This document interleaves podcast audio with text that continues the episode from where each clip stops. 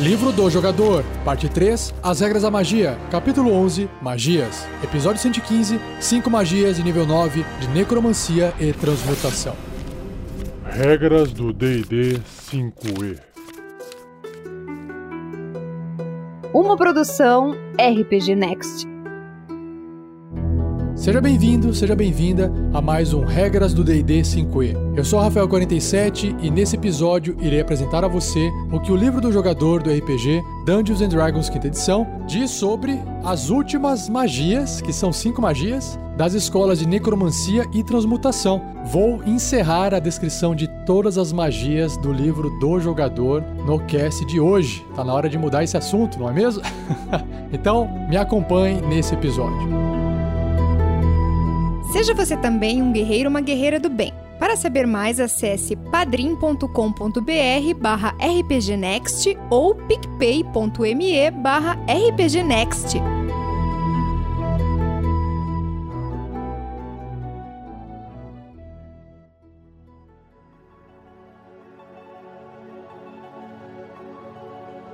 A primeira magia, que é da escola de necromancia, se chama Astral Projection que é projeção astral. A magia de nono nível, com tempo de conjuração de uma hora, o alcance 10 pés, 3 metros, curtinho, componentes verbal, somático e material. O material é para cada criatura que você afetar com essa magia, você deve fornecer um jacinto e uma barra de prata com ornamentos esculpidos, juntos valendo no mínimo 1.100 moedas de ouro que a magia consome. Só para avisar, o Jacinto aqui custa mil e esses ornamentos esculpidos custam 100 moedas, tá bom? A duração é especial. Eita, vamos ver o que tem de especial aqui. Você e até oito criaturas voluntárias dentro do alcance, nossa, 3 metros, então vai estar todo mundo pertinho ali do seu lado, né? Projetam seus corpos astrais para o plano astral. A magia falha e a conjuração é perdida se você já estiver no plano astral. Ok. O corpo material que você deixa para trás ficará inconsciente em estado de animação suspensa. Ele não precisa de comida ou ar e não envelhece. Legal. Seu corpo astral assemelha-se à sua forma mortal em praticamente tudo, copiando suas estatísticas de jogo e posses. A principal diferença é a adição de um cordão prateado que se estende de trás de sua omoplata e traça um caminho atrás de você,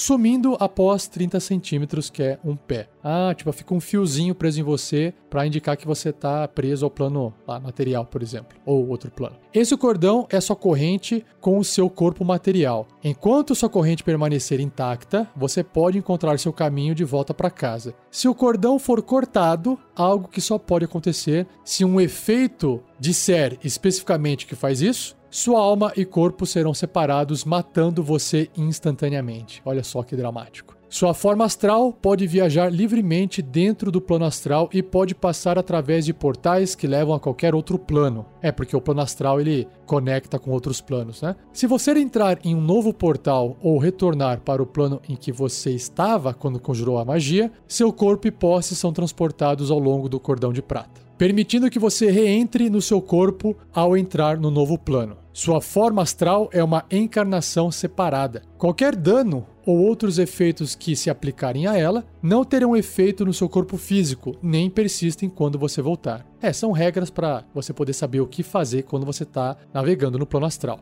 Lembra um pouco a, aquela ideia da Umbra se eu não me engano, no Lobisomem Apocalipse, né? Que os garous poderiam entrar ali naquele plano astral. Acho que é plano astral também. Me corrijam se eu estiver errado. Continuando. A magia termina para você e seus companheiros quando você usar sua ação para dissipar a magia. Ok.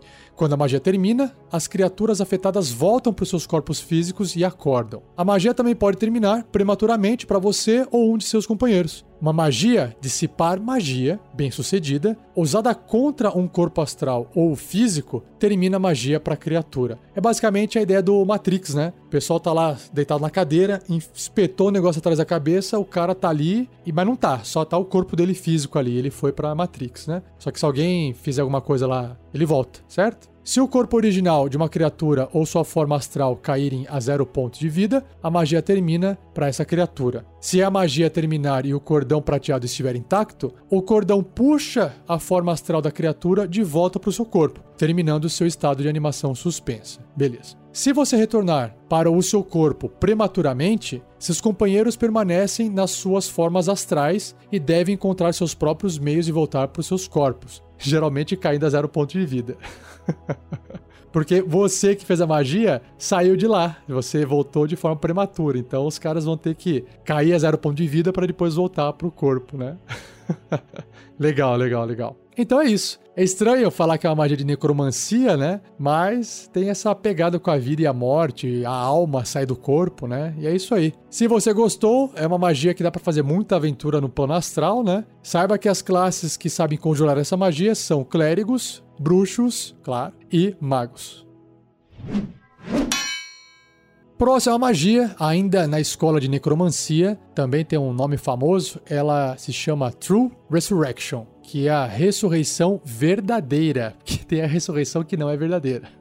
é uma magia de nono nível. Tempo de conjuração de uma hora, o alcance é o toque, componentes verbal, somático e material. E o material é uma listinha aqui: um borrifo de água benta e diamantes valendo, no mínimo, 25 mil moedas de ouro que a magia consome. É grana, hein? Caraca. Duração instantânea. Então vamos ver aqui, ó. Você toca uma criatura morta que não esteja assim, morta, há mais de 200 anos e que tenha morrido por qualquer motivo exceto velhice. Legal. Se a alma da criatura estiver disposta e livre, o alvo volta à vida com todos os seus pontos de vida. Essa magia fecha todos os ferimentos, neutraliza quaisquer venenos, cura todas as doenças e suspende quaisquer maldições que afligiam a criatura quando ela morreu. A magia recupera órgãos e membros danificados ou perdidos. E uma adição aqui na errata, para quem tiver a versão antiga do livro, se a criatura era um morto-vivo, ou estava nessa forma, né, foi transformada num morto-vivo, ela também é restaurada à sua forma não morta-viva. Então, se ela não era morto-vivo naturalmente, ela volta a ser o que ela era antes. Por fim, essa magia pode até mesmo prover um novo corpo se o original não existir mais. Nesse caso, você deve falar o nome da criatura. Ah, que legal. Ela aparece em um espaço desocupado à sua escolha até 10 pés de você, que são 3 metros. Tá aí.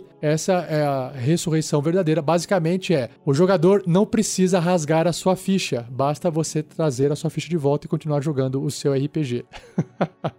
Curtiu essa magia? As classes druidas e clérigo são as classes que sabem conjurar essa magia.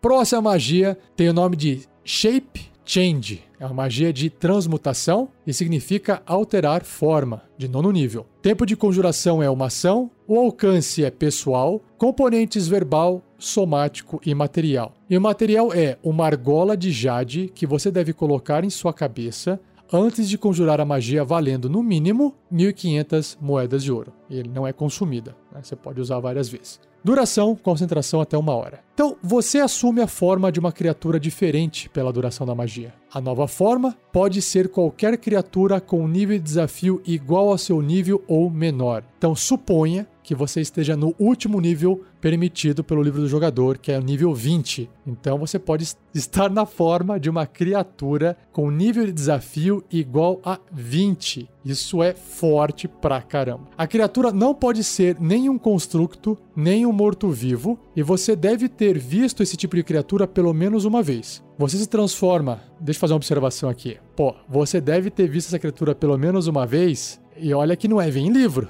tem que ver de verdade. É tipo, sabe, esses. Eu lembro que acho que no Jaspion tinha o Gyodai, que era uma criatura de um olho, umas pernas estranhas, e aí ele chegava perto de um monstro, atirava um raio e a criatura crescia, ficava grande para lutar, destruir a cidade, e aí vinha o Jaspion lá com o, o né? E aí, basicamente, o Dylion era tipo o Jasper, um gigante, né? O que eu tô querendo fazer aqui é, imagina você ver uma criatura gigante lá no fundo e aí você se transforma nela, se você quiser. Claro que se ela for de um nível de desafio igual ou menor que o seu, né? Mas é bem provável, se tiver um nível bem alto, para fazer nível 9 de magia, você tá pelo menos no 18º nível de personagem. E aí, meu amigo, é aquelas guerras de gigante, assim, igual o Godzilla. Enfim, continuando. Você se transforma num exemplar médio da criatura. Ah, quebrou todo o meu argumento. Putz. Ah, ou uma sem quaisquer níveis de classe nem característica de conjuração. Ah. Suas estatísticas de jogo são substituídas pelas estatísticas da forma escolhida, no entanto. Você mantém sua tendência e valores de inteligência, sabedoria e carisma. Você também mantém suas proficiências em testes de resistência, além de ganhar as da nova criatura. Se a criatura tiver a mesma proficiência que você e o bônus listado nas estatísticas dela for maior que o seu, use os bônus da criatura no seu lugar. Pelo menos isso. Você não pode usar qualquer ação lendária ou de covil da nova criatura, que são as Legendary Actions e as Lair Actions, que são as ações de lar, né, de onde ela vem. Isso a gente só vai descobrir quais são os poderes quando chegar no livro dos monstros, fazendo esse regras do D&D 5e para você. Continuando. Você assume os pontos de vida e dados de vida da sua nova forma. Quando você reverter a sua forma normal, você retorna a quantidade de pontos de vida que tinha antes da transformação. Igual lá a transformação do druida, essa regra é básica. Se você reverter como resultado de ter caído a zero pontos de vida, qualquer dano excedente é recebido pela sua forma normal. Contanto que o dano excedente não reduza os pontos de vida da sua forma normal a zero, você não cairá inconsciente. Faz todo sentido. Você mantém os benefícios de qualquer característica de sua classe, raça ou outra fonte e pode usá-las considerando que sua nova forma é fisicamente capaz de fazê-lo sei lá, humanoide, né? E sendo que a sua habilidade de classe ou raça ali não dependa da sua forma. Aí até pode ser outra forma da criatura. Você pode usar quaisquer sentidos especiais que você possua, por exemplo, visão no escuro, a não ser que a nova forma também possua o sentido. Aí já tem o sentido, não vai fazer diferença. Você só pode falar se a nova forma normalmente puder falar. Também faz todo sentido. Quando você se transforma, você pode escolher se seu equipamento cai no chão, é assimilado à sua nova forma ou é usado por ela. Equipamentos vestidos e carregados funcionam normalmente. O mestre decide qual equipamento é viável para a nova forma vestir ou usar, baseado na forma e tamanho da criatura. Se seu equipamento não muda de forma ou tamanho para se adaptar à nova forma, e qualquer equipamento que a nova forma não possa vestir deve cair no chão ou ser assimilado por ela. Claro, vai ter um monte de coisa que você veste que se você se transformar em outra forma, não tem como você continuar vestindo, e aí esse item vai ser absorvido pela sua nova forma. Equipamentos assimilados não terão efeito nesse estado, ok. E pela duração da magia, você pode usar a sua ação de assumir uma forma diferente, seguindo as mesmas restrições e regras da forma anterior. Com uma exceção, se sua nova forma tiver mais pontos de vida que sua forma atual, seus pontos de vida mantêm o valor atual. Claro, né, pessoal? Imagina, o cara se transforma num gorila com, sei lá, 40 pontos de vida. E aí ele fala: opa, agora eu vou me transformar num outro tipo de criatura tal, que tem mais pontos. E aí ele vai ganhar pontos de vida? Não faz sentido, né? Já era. Enfim, tá aqui alterar forma. É bem legal essa habilidade, ou esse poder, essa magia. Aqui está descrito como uma magia, mas, por exemplo, o Doppelganger, que é uma criatura, que eu não sei como é que tá em português, ele tem essa habilidade de mudança de forma, que é muito bacana, muito legal. Aconteceu inclusive lá na aventura A Mina Perdida de Fandelver. Corre lá ouvir no RPG Next. Certinho? Gostou dessa magia? Druidas e magos são as classes que sabem conjurar ela próxima magia muito famosa, muito, muito famosa. Eu acho que ela compete com a magia Wish, desejo, que é Time Stop que é parar o tempo. Uma magia de transmutação de nono nível, tempo de conjuração de uma ação, o alcance é pessoal, só pode fazer em você, componentes verbal, duração instantânea. Então, olha só, é curtinha a descrição, mas deve ser poderoso. Você, por um breve momento, para o fluxo do tempo para tudo, menos para você. É o energético lá que o esquilinho tomou. Nenhum tempo se passa para as outras criaturas enquanto você realiza um D4 mais um turnos de uma vez. Então, pode ser de dois no mínimo até cinco turnos de uma vez, durante os quais você pode usar ações e se mover normalmente. Nossa, que roubalheira isso, não? Assim, fora de combate, você ganhou ali, sei lá, 6 até no máximo 30 segundos. Então, às vezes parar o tempo por 6 segundos numa conversa não vai fazer muita diferença. 30 segundos também não. A não ser que você queira, sei lá, mudar algum objeto de lugar, enfim. Aí você tem que usar a criatividade. Mas dentro do combate, isso é muito forte. Muito, muito forte. Então, essa magia termina se uma das ações que você fizer durante esse período, ou qualquer efeito que você criar, afetar uma criatura diretamente de você ou um objeto que esteja sendo vestido ou carregado por outro que não você. Ah, tá. Você vai lá e arrancar o negócio da mão da pessoa, não dá certo. Além disso, a magia termina se você se mover para um lugar a mais de mil pés, 300 metros, do local onde você conjurou essa magia. É, tá para tentar evitar que você pare o tempo ali, saia por uma distância muito longe e faça alguma coisa de longe e afeta só aquelas criaturas menos você. Uma forma de prevenir é, hackeamento aqui dos jogadores combando contra as magias, né? Ainda você pode ir para bem longe, mas não pode ir para mais de mil pés. De repente você se teletransporta, enfim, tá fugindo, tá indo muito longe, enfim. Acho que eles colocaram essa restrição para, olha, você tá parando o tempo, né? É, e o tempo tá parado em todo lugar. Eu não quero que você consiga se teletransportar pro lado oposto do planeta e o tempo também seja parado lá. Acho que é isso que eles querem tentar evitar. É, é só naquela área que a magia vai funcionar ali, nas proximidades de 300 metros, certo? Tá aí. O que dá para você fazer com esses segundos extras ah, vai da sua criatividade. E tem que conversar com o mestre, mas convenhamos, é uma puta magia massa, puta magia legal. Quem pode conjurar essa magia? Feiticeiros e magos. E para fechar o cast de hoje, para fechar todas as magias, a última magia que eu vou descrever aqui, pelo menos no livro do jogador, é a True Polymorph. Metamorfose verdadeira. Uma magia de nono nível de transmutação. Tempo de conjuração, uma ação. Alcance 30 pés, 9 metros. Componentes verbal, somático e material. E o material é uma gota de mercúrio, uma porção de goma arábica e um pouco de fumaça. Duração, concentração até uma hora. Então vamos lá. Escolha uma criatura ou objeto não mágico que você possa ver dentro do alcance. Então, olha só que interessante, você também pode escolher um objeto para fazer essa magia. Você transforma a criatura em uma criatura diferente, a criatura em um objeto, só que aqui tem uma errata que é um objeto não mágico, ou um objeto em uma criatura. Nesse caso, o objeto não pode nem estar sendo vestido e nem carregado por outra criatura, tem que estar ali apoiado em algum lugar. Essa transformação permanece pela duração ou até o alvo cair a zero pontos de vida ou morrer. Se você se concentrar nessa magia por toda a duração, que é uma hora, a transformação será permanente. Ah, que legal. Metamorfos não são afetados por essa magia, e também tem uma errata aqui, que a magia também não afeta alvos que possuem zero pontos de vida. Uma criatura involuntária pode realizar um teste de resistência de constituição e, se ela for bem sucedida, não será afetada por essa magia. Legal. Então, vamos ver agora como é que essa magia funciona quando você transforma a criatura em outra criatura. Se você transformar uma criatura em outro tipo de criatura, a nova forma pode ser de qualquer tipo que você desejar, contanto que o nível de desafio seja igual ou menor que a do alvo,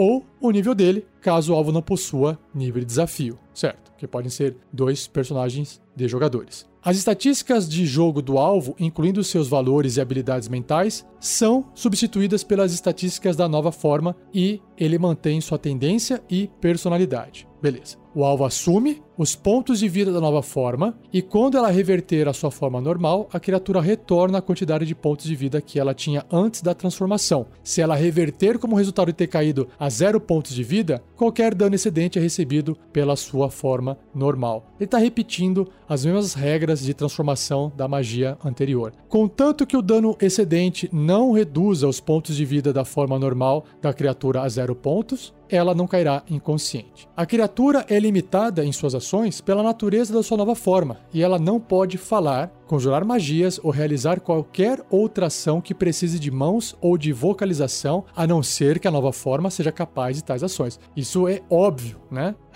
o equipamento do alvo mescla-se à sua nova forma. O alvo não pode ativar, empunhar ou de outra forma se beneficiar de qualquer de seus equipamentos. Então, beleza é transformar uma criatura em outra criatura. É isso aí, simples e direto. Agora, objeto em criatura. Você pode transformar um objeto em um tipo de criatura, contanto que o tamanho da criatura não seja maior que o tamanho do objeto. e o nível de desafio da criatura será 9 ou menor. A criatura é amigável a você e aos seus companheiros. Ela age em cada um de seus turnos. Você decide qual ação ela realizará e como ela se move. O mestre tem as estatísticas da criatura e resolve todas as ações e movimentos dela, ou seja, é o mestre que vai controlar. Se a magia se tornar permanente, ou seja, passar ali toda aquela uma hora concentrando nela, você não terá mais controle sobre a criatura. Ela pode continuar amigável a você, dependendo da forma como você a tratou. De repente se transformou uma vassoura ali na criatura. Enfim, tô aqui brincando. Você usou a vassoura para bater em tudo quanto é lugar, varrer sujeira e ela não gosta daquilo lá. Nada a ver, né? A vassoura foi criada para isso, então ela deve gostar. Enfim, uh, e aí nós temos aqui a opção de transformar uma criatura em objeto. Se você transformar uma criatura em objeto, ela se transformará junto com tudo que estiver vestindo ou carregando nessa forma. As estatísticas da criatura tornam-se as do objeto e a criatura não se lembrará do tempo que passou dessa forma. que sacanagem. Depois da magia acabar e ela retornar à sua forma normal. Porque quando você transforma a criatura em objeto, pô, né? Ela não vai saber que ela virou objeto. Ela fica um inútil ali, né? Dependendo da forma, né? Mas olha que interessante, você transforma uma criatura em um, sei lá, uma caneca de cerveja, entra num bar sozinho, e aí você é, interrompe a magia, e aí aquela criatura que era amiga sua volta, aparece do seu lado, e agora tem duas pessoas ali dentro da taverna, e sei lá, e a briga começa, tem mais gente agora do seu lado. Enfim, então imagina as formas criativas de se usar essa magia. Se você gostou dessa dessa maluquice aqui, dessa magia, saiba que bardos, bruxos e magos são as classes que sabem conjurá-la.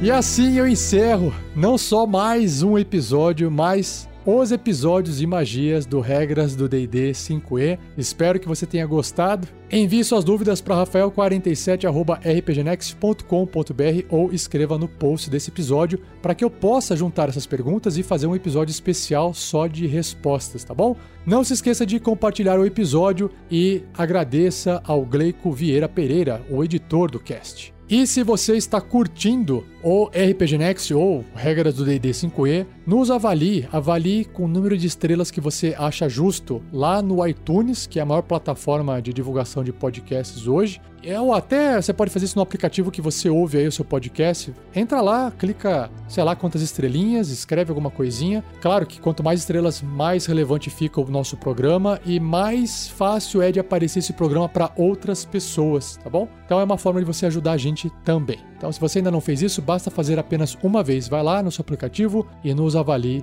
por favor, vai ajudar bastante, tá bom? E não perca o próximo episódio, onde eu irei mudar de assunto. Eu vou entrar no apêndice A do livro e vou descrever para vocês quais são as condições que essas criaturas, personagens, monstros podem obter. Não perca o próximo episódio. Beleza? Então é isso. Muito obrigado, um abraço e até o próximo episódio.